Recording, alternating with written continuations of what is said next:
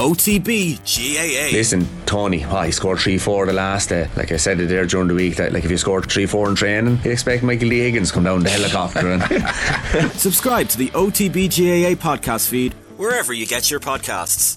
Off the Ball Daily. And you're welcome back to Off the Ball Saturday here on News Talk. John Duggan with you through to 5. Remember folks, Braeburn Coffee is the official coffee partner of OTB. Whether you're travelling to work in the morning or training in the evening, Braeburn will give you the boost you need. Available at Apple Green locations nationwide. Each week we're giving one lucky viewer a €100 voucher to spend on some Braeburn coffee goodness at an Apple Green store near you. To enter, just check out @OffTheBall on Twitter. Just like and retweet our Braeburn competition post and you're in the draw. Let's talk football now with the Cobh Ramblers boss, Shane Keegan. Shane, how are you? John, how are you getting on? 1-1 draw with Galway last night down at St. Colman's. Shane, they're going to win the first division, we know that, but you must be obviously hopeful of the playoff going your way and you may get promoted. Is that an expectation or a hope, or where are you at with that now? I'd say that might give the powers that be that run the club a heart attack if we actually did go up, John, to be honest with you. I don't know how well we'd be equipped to be a Premier Division club, but look, I'm sure they'd manage to deal with that headache if it was a headache that was presented. But look, the reality is Galway will go up as league winners almost certainly, which means Watford will finish second there. A serious side themselves and Galway would be the only two full-time sides in the division. Watford will head into the playoffs as massive favourites to come through it, which would be the expectation. But no, we're going very, very well, John. We would like to think that we have enough about us to be in the playoffs when we get there. And look, anything can happen once you get that far, you know. You met Don Deasy again last night, did you? I did. He was... equally, he just has a fantastic way of managing to compliment you and insult you in the one go every time he opens his mouth. But no, I shared a quick drink with him after the game there. He's some man, a great laugh.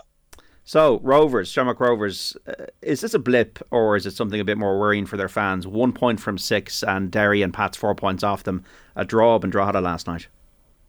Yeah, look, I think there's so much quality at Shamrock Rovers and they've got such a good manager there that I would find it hard really to see anything other than them coming out on top of the league at the end of it. The reason, I suppose, the timing is a concern, obviously, is that they're heading into Europe, John. You know, you go back a couple of weeks when they had put together a run of, I think it was 5 consecutive wins on the bounce, and it just looked like back to the old Shamrock Rovers, and this is exactly what you would have liked to see in heading into Europe. But then there's just been, as you said, this mini little blip at the real wrong time, and maybe it'll have no effect on them. Maybe they'll roll into the European game and be backfiring at full cylinders. But it's not ideal. You would have liked to see them heading into this game on the back of 3 or 4 wins in a row. So there's a little bit of concern there, but I wouldn't think anybody's hitting any panic buttons either at the same time. Where are they in terms of being equipped for Europe this season, maybe compared to last year or the year before? Well, I think the key difference, John, is I think their attitude towards it. I suppose Stephen Bradley made kind of no effort to hide the fact last year that, and I mean his team selection showed it, that they were very much placing winning the league again as their priority. And I mean, you know, it's mad to do as well as they did to get into Europe. They then effectively, you know, fielded almost shadow sides in their European games and put their strongest selection out in league games. I think that will be very, very different this time. Look, they still have to juggle on 2 fronts. The simple fact is that, you know, to stay in line with their plans and their aims and their expectations, they do need to make sure they win a league title again. But I think we'll see them put far more emphasis on Europe. And I think once they decide that this is something they are going to go 100% after and want to do the very, very best they can in Europe, I think they have a fantastic squad. I think they have absolutely superb individual players within that team. And when they all click, I think the kind of, you know, you look at the opposition that they're coming up against in this round and maybe even a round or 2 further, you would like to think that there's certainly enough quality to be able to mix it with those kind of sides. You've obviously been involved with Dundalk in the past in European games, famously against Arsenal. How does a European match at whatever level differ to a League of Ireland game? Probably the biggest one, John, is the style of play element of it. So Shamrock Rovers will be used to dominating possession in almost every game they ever play in the League of Ireland, because such is the quality there, and such is, as I say, Stephen has made them a very, very possession-based side, no doubt about that. And I've had a quick look at Braeburn and I've had a look at their stats, and they are by far and away the most possession-based side in their league.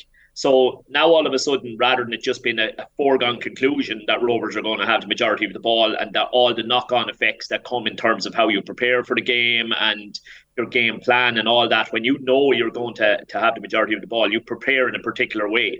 Now all of a sudden, that's not a guarantee. So therefore, how you prepare and the tactics you're looking to implement and your mindset towards the game, it needs to be very, very, very different. And this is the biggest, for me, definitely, this is the biggest thing about going into European games, is a team that have been playing a particular way for, 2-3 seasons, all of a sudden have to find a very, very different way of playing. I would think at home, they will still be reasonably confident of maybe trying to have the majority of the ball. But away from home, I would think they're probably going to say, okay, now we need to develop a different style. Now we need to learn how to play without it and make ourselves really difficult to play and look to play on the counter. And look, they've had a good bit of practice now. They've won a good few league titles on the bounce. They're this is not far from their first voyage into Europe. So they've had a good bit of practice at it, and I think that will stand to them. What about cooperation between clubs? So Pat's have got Dudelange, if that's the way correct. Where I just pronounce them. I think you're right, near enough, yeah. Yeah, Bowes had them a few years ago, so would there be any kind of collaboration, or does it not work that way between rivals? No, not really, to be honest with you. Look, you might have some exceptions where, the managers of two clubs might be former teammates from their playing days and do manage to maintain a fairly decent relationship.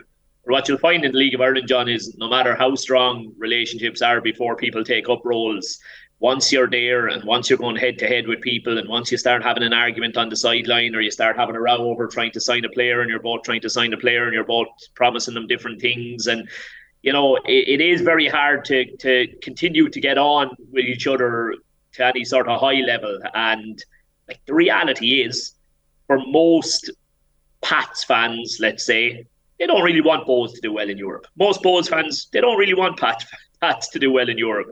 And that'll be the same across the management teams, really, to be honest with you. There's, you would like to think there's this lovely airy-fairy thing where everybody is rooting for each other for the sake of the league. Yeah, that's not the reality. That's not the reality, John, because the better Dundalk do in Europe, more money they then have to invest in their squad, which means the more chance of them signing the player that you wanted to sign the next time we come into a transfer window. So no, helping each other out in terms of European progression, I would say, is not really the done thing. So, okay, the Premier League, what in your view has been the best transfer of the summer so far, and why? I'll make a statement and contradict myself. I think Arsenal have paid well over the odds for Declan Rice, or looks like. I'm not sure if it's fully done and dusted yet. 105, yeah. And it looks like for me, that is paying over the odds, and it's that English player tax thing, I suppose, that people talk about, that throws an extra 20% or maybe even more on what the real value should be. And yet, even though I think they've paid over the odds, I do think he represents everything that they need. I really, really do. His game intelligence, John, obviously he's not the most liked man in this country, so he's not. But you have to hand him his due. I do think he's turned into a fine player. I think his game intelligence, I'm pretty sure he topped the interceptions table and possibly even the tackles table in the Premier League this year, which is remarkable for a team that were down around the bottom for pretty much the whole season. He reads it fantastically well, and his decision-making on the ball is almost always perfect. It really, really is. And to be honest with you, the football fan in me, even though obviously we're anti-Arsenal men, myself and yourself, I am interested to see how he does with a club of that level. I think he can have a massive effect in a team that was already very impressive this year.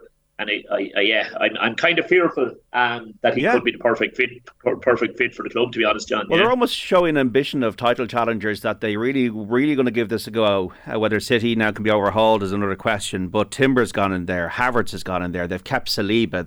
They're doing everything right, it seems. I agree with you. Yeah, I really do agree with you. And I think I think the Rice one is a no-brainer. I don't see how he doesn't impress there. I think that's a given. I think for that reason, I think the Kai Havertz one is far more intriguing one, because it's not nailed on that he's going to be a success there, and yet he has the potential to be a success there, if that makes sense. I mean, you know, the Chelsea setup really did not suit him, so it didn't. You know, there's so much chopping and changing from week to week. How could you get any sort of cohesion? He was playing this false nine role that now I was interested to see there in the transfer window, in the last international window. That does seem to be where he's playing for Germany as well, whereas I would never have looked at that as being his best position. You know, I think if you can give him that kind of traditional number 10 role floating behind an actual proper out-and-out centre-forward, I would have thought that's how you get the most out of him. And I would have thought that maybe that's how Arsenal look to use him. Obviously, they'll have Gabriel Jesus there. You've got Kai Havertz playing just off of him and a bit of freedom to go wandering around rather than having to be the pivot or the main focal point in their attacks. I think you'll get far more out of him that way. And he is a player who has the potential to kick on, because, I mean, when it comes to Germany, he's still pretty much near enough one of the very first names on the team sheet, you know. Yeah, he's a moments player, I think, Kai Havertz. Obviously, scored the winning goal in the Champions League final. Thomas Frank is somebody I really like. I think I like the way he thinks about the game. Nathan Collins has gone to Brentford now. 6-year deal, which is a real vote of confidence in him. He'll have Ben Mee as a sidekick in defence. A good move? Yeah, for me, it's a super move for him. I don't think he did a whole lot wrong at Wolves, to be honest with you, John. I mean, you know, when a player is out of a team, it's usually for it's for one of two reasons. Either he has played poorly when in the team and therefore he's been dropped for that reason, or else somebody else has got picked ahead of him, be it through injury, through suspension or something like that, and they've just come into the team and continued to play well. And as a manager, then you're left turning to your player, particularly if they're a centre-half, because, you know, they're not going to be brought on with 25 minutes left and given a chance to score a goal to force their way in for the following week like a midfielder or a forward will. So you're left having the conversation with the centre-back where you're saying, I'm looking at you in training, you're doing really well, you're a player I have faith in, but the simple fact is the guy who has your position and jersey at the moment is kind of undroppable. He's playing really, really well from week to week, and until he messes up, you're just going to have to be patient. And I think that's kind of the situation that Nathan Collins found himself in at Wolves. I don't think it was massively through his own fault that he ended up on the bench. And we see him in an Ireland jersey. I think he's a top quality player. And you would like to think, as you've said, that strikes me as a manager who's definitely capable of getting the most out of him. And I think he has the potential to have a really, really good season this year for them. Now, it's breaking news in the last hour that David De Gea is leaving Manchester United. It's the right time to undertake a new challenge, says the Spaniard. 32 years of age, 12 years at Old Trafford, 545 games. Obviously started his career at Atletico Madrid. It's a funny one with David De Gea. I always felt watching him that at times he was sensationally good and other times he was like Calamity James. Maybe it's a confidence thing with goalkeepers, but I wonder what his legacy will be at Man United. Yeah, I actually heard Joe on Off the Ball. Joe had Andy Mitten on the other night, and I thought their conversation was very, very interesting. Like, I wouldn't have realised. I'm not sure, did Andy say 3 or 4 times, but he's been club player of the year either 3 or 4 times, I think Andy Mitten was saying. Like, that at a club the size of Manchester United, I doubt there's too many players in the history of Man United who've picked up the award, you know, 3 times. So he has been, as you say, at times he's been the outstanding player at the club, and when he's at his best, I mean, if you put together, I mean, I suppose to hammer home the message you've just put together there, if you put together a highlights reel of David De Gea's best bits, it would rival almost any goalkeeper I can ever remember in terms, like, you can immediately think to 2 or 3 sensational, absolutely sensational saves that he's made in a Manchester United jersey. There's no doubt about it.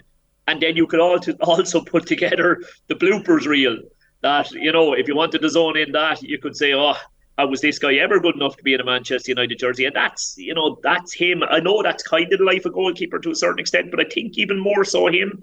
I don't think you could go to those extremes with the likes of an Ederson or an Alisson. We probably haven't seen as many bloopers. Obviously, he took a while to settle in, and there was major question marks over him at the start, John, but you know, he really, really did grow into the jersey. And I think no more than the manager, look, everybody calls for the manager's head when things aren't going well. And then once he leaves, everybody reminds you of what a great fella he was when things were going well. I think that's kind of how it's going to work out here with David De Gea. I think a lot of Man United fans would probably say, oh, he's past his best, or, you know, he wasn't good enough for us last year, we need to move him on. And as soon as he does move on, I think a lot of them will say, but you know what? Overall, when you look at the big picture, geez, he was excellent for us. Mason Mount, a bit of an odd one for me. When I was thinking about United in the transfer window, I'd be thinking, well, they need to get a striker, they need to get a centre-half, another attacking midfielder. Maybe it's a reflection on the likes of Eriksen and Sancho, but is Mason Mount going to be a winner with the fans? I think it'll definitely be a case of the jury will be out on that one, to be honest with you. Yeah, you described Kai Havertz well there as a moments player. I probably haven't seen enough moments from Mason Mount. He is a guy who, like, there's the ability is unquestionable. It's there.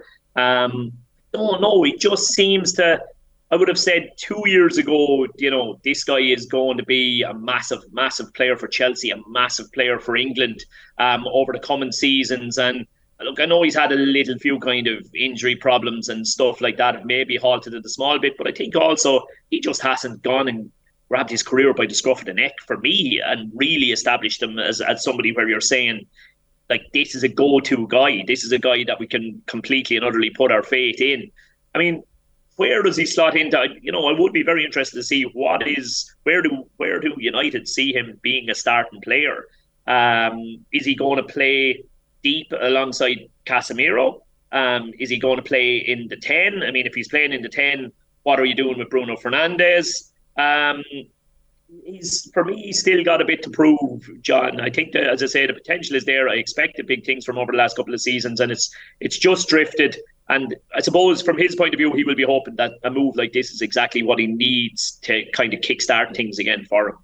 Liverpool needed midfield replacements, and they've got that in the form of Alexis McAllister and Dominic Szoboszlai. Are they the players who are going to really sort Liverpool out in that department, or do they need more reinforcements in the team? Is this good business, I suppose, is what I'm trying to get to at Liverpool? Yeah, you did well to pronounce the second one. I'm not going to bluff and say I know much about him. I don't. He isn't one that would have massively come across my radar. McAllister, obviously, is one that we know far, far more about. He had he's had an absolute fairy tale 12 months. He really has. To head off to a World Cup as a Brighton player and somebody who was probably even heading to the World Cup, I think he was still floating under the radar, John. Yeah. But he was out. He was brilliant when he got out there, absolutely brilliant. And then he carried that form straight back into the remainder of his season. Brighton, obviously, as a club, had a superb season, and he was the fulcrum of all of that. And he's definitely going to bring the energy that's been missing. There's no doubt that energy has been missing there with the drop-off in form, which was, to be fair to Liverpool, it's easy. I get it. I get that supporters are saying, how did we end up going into the season with this midfield? But I think the drop-off in standard of Fabinho, even Jordan Henderson, who is a player I really like, I think that's been steeper. That decline has been steeper than the club would have predicted, I think, definitely. And that's why they've been caught on the hop there a little bit. I think, to be honest with you, the intriguing one on the midfield is going to be the shape and the tactics and how they go about it, because they've essentially just copy and pasted the Pep tactic of the fullback moving into centre midfield when you're in possession of it.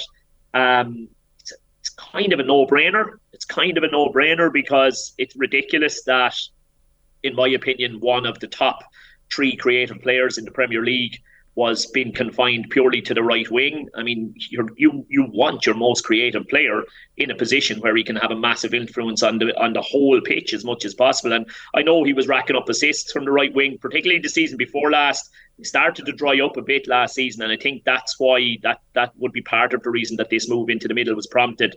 He's looked brilliant since he moved in there, John. He really, really has. Obviously, I didn't even say his name. Sorry, Trent. He's looked brilliant since he's gone in there. And as I say, they're just literally doing the exact same as City. It's just they play with a back four when they don't have it, and then as soon as they have it, he shuffles into the middle. The right-sided centre-half comes across a bit, and it becomes that 3-box-4-3. So it's going to be intriguing. I assume they're certainly going to look to make that happen from the off this time around. And if they can do that effectively, it could make them a far more competitive animal than they were last season. And maybe make Trent Alexander Arnold a happier player. Oh, definitely. Listen, definitely, no doubt about it. He looks like a fella who is absolutely enjoying that new role to the maximum. And understandable. You know, like you have to remember that this is not a player learning how to play in midfield. Trent Alexander-Arnold was a midfielder who had to learn to play right back. So it's a complete no-brainer. He played centre midfield pretty much his whole underage career at Liverpool. You know, sat down for his development plan as he kind of got towards the end of his academy contracts, and they had a look and said, right, what position do we think is up for grabs in this Liverpool side? Where could you make yourself a regular? And decided that it was right back. So they turned a midfielder into a right back. So it's absolutely seamless to flip that around and just have him revert back to the role that he pretty much learned his whole way through.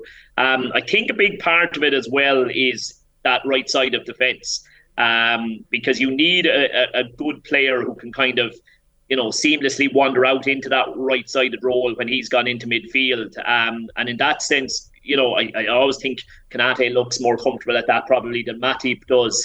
And they probably need to keep him fit and available for that tactic to work to its best. Has there been a transfer that surprised you, or one that you were really disappointed about? Not even as a manager, but just as a football fan. That, oh, this player really, really worked out. I never thought this would happen, and it's been a sensational transfer. Or on the other hand, oh my God, I'm so disappointed. I remember Ilya Dimitrescu at the World Cup was brilliant for Romania. Went to Tottenham, who I follow, as you do. 18 appearances, complete flop. We've had plenty of them. Soldado, pretty much everybody who was signed with the Gareth Bale money. Yeah, Eriksen aside, yeah, very true. Yeah, one by one, kind of all flopped. I'm trying to think, have we had a version of it going the other way, John? I suppose Son. We didn't really. Yeah, I was just going to say it. We didn't really know fully probably what we were getting when Son signed. You know, I think he has way over and above succeeded any expectation that the club would have had from him. He's been the shining light, but it's reasonably easy to have been the shining light based on Spurs' transfer policy over the last few years. I don't think we've got too many right. I think, to be fair to him, I think Bentancur showed a hell of a lot before the injury came along. He is a fella that you would like to think back fully fit could be a really, really important player and has the ability to be a good signing. But I mean, as Spurs fans, if we're talking about our own club, there's certainly been far more misses than hits over the last two seasons, that's for sure. Seamus Coleman is the obvious one, I think, from an Irish perspective. Listen, 60 grand. Like, absolutely incredible it is. And they'll do, you know, I remember I was doing my A licence with the IFA up in the north, and I was doing it with Didier Gat. And Didier Gat was down to the final three in the interview process for either the Hibs or Aberdeen. I can't remember. It was either the Hibs or Aberdeen job. And he thought he was going to get it. He didn't get it in the end. But I remember him saying to me, there's got to be more Seamus Colemans over there. Who are the guys? Tell me. And I remember at the time Chris Forrester was flying it, and I was singing the praise of Chris Forrester, and Ronan Finn were flying it. It's a good few years ago. They were the two standout players. And, you know, as far as the Gat was concerned, as soon as I am head manager, I will be phoning you to sign these two players. I want these two players straight away. And because there's gems, there's absolute gems in the league, but Seamus has certainly been the cream of the crop in that respect, you know. Was it Robinho didn't really work out at Man City? I think that was one of the ones that didn't work out. But anyway, we don't want to single out too many people. The women's team, Thursday, what was your take? I think it'll stand to them massively. I really, really do. Like, they were up against one of the best here. And I think the scoreline was probably a little bit unfair to them. I suppose France are of a quality that they are going to be extremely clinical, and that's what they were. I don't think they created chance after chance after chance. They just really, really took the chances that they had. They were always going to have more of the ball. But again, that's exactly why they went and got this game as the last game before the World Cup, because quite honestly, John, they're going to go to the World Cup and they're going to expect to be the team that has to suffer and play without the ball for the vast majority of it. I think Caruso gave them a fantastic outball, and I think she is going to be absolutely key to us achieving anything or doing well out there. We know what we'll get from the quality of the likes of Denise O'Sullivan and Katie. Obviously, everybody's holding their breath a little bit on Katie. You know, the last thing in the world anybody wanted to see was her coming off the field. Be okay. Yeah. I saw some of the reports saying she expects to be back training next week. So no, they'll have learned a hell of a lot. And I thought, you know, against a team of that quality, I mean, the centre forward for France was absolutely outstanding. And against a team of that quality, I thought they did reasonably well. As I say, I thought the scoreline was a little bit harsh on them. And look, just the excitement around it is going to be colossal over the next month. And you're just really, really hoping they can go out there. And, you know, I think expecting them to come out of the group is probably, you know, a bit above what is achievable in reality. But just go and give the best possible showing you can. Be in it, be in fights, be in games. And I saw enough in them the other night, particularly in that option with Caruso, to make you think that, yeah, set pieces, by the way, as well, would be another huge thing for them watching the game the other night. The noise around Vera Powell, do you think that's a distraction in any way for the players? Look, I don't want to get into the ins and outs of it, but just in terms of the players, will the fact that they're going to Australia, they're going to the World Cup, they know they're going to be in front of 80,000 people, it's the best moment of their lives. You know, hopefully all the stuff that's been swirling around will be in the back burner. I honestly don't think it'll distract them in any way, shape or form. I think people... media people and supporters and all of that kind of stuff, we tend to see the stuff that goes around the club, you know, be it all Newcastle and who they're owned by and the grief they'll get and will that affect players, or, you know, at League of Ireland level, you know, there's been, you know, situations where the ownership, there's been question marks around the ownership and question marks around discipline or all these kinds of things. And that, you know, this question comes up regularly, will that affect the performance on the pitch? The players don't absolutely care nothing about all this kind of crack. All they want to do is get on the grass. They don't read or see half the things that we think they read and see. They're in their own bubble. They're just concerned about the next training session, the next match, all of that kind of thing. And I think they're just going to be full of excitement and ready for it to go. I think they'll be paying very little attention. It'll be, if anything, will it be a bit of a distraction for Vera? Possibly. She's the one who does have to deal with all this and face the questions. And it has to be, I was going to say an annoyance. I'm sure it's more than an annoyance. I'm sure it's something that probably is affecting her as a person deeply. I can't see how it can have any other effect. And the timing of it being dug back up is mischievous at best. And I think she's going to have to be very, very strong to keep her head focused. I know if I was in her shoes, you know, my head maybe wouldn't be where I want my head to be heading into the biggest tournament of my life. But the players, I don't think it'll be any effect on them, to be honest with you. What's our expectation then? Get out of the group? No, I think it'll be a big ask. I really, really do. I think it'll be a big ask. I suppose my hope is that it's still alive going into the final group game. My hope is that it's still alive going into the final group game, and that they're able to go out with something to fight for and give it a real good rattle. But people need to understand that, you know, it's not expected for this team to get out of the group, and if they do achieve it, It ranks up there with one of the great kind of Irish sporting achievements, in my opinion. That's not to say they can't do it. They can absolutely do it. But if they do it, we need to respect what a monumental achievement that will have been. Shane Keegan, Cobh Ramblers manager, great to talk to you as always. And the best of luck with the rest of the season. Cheers, John.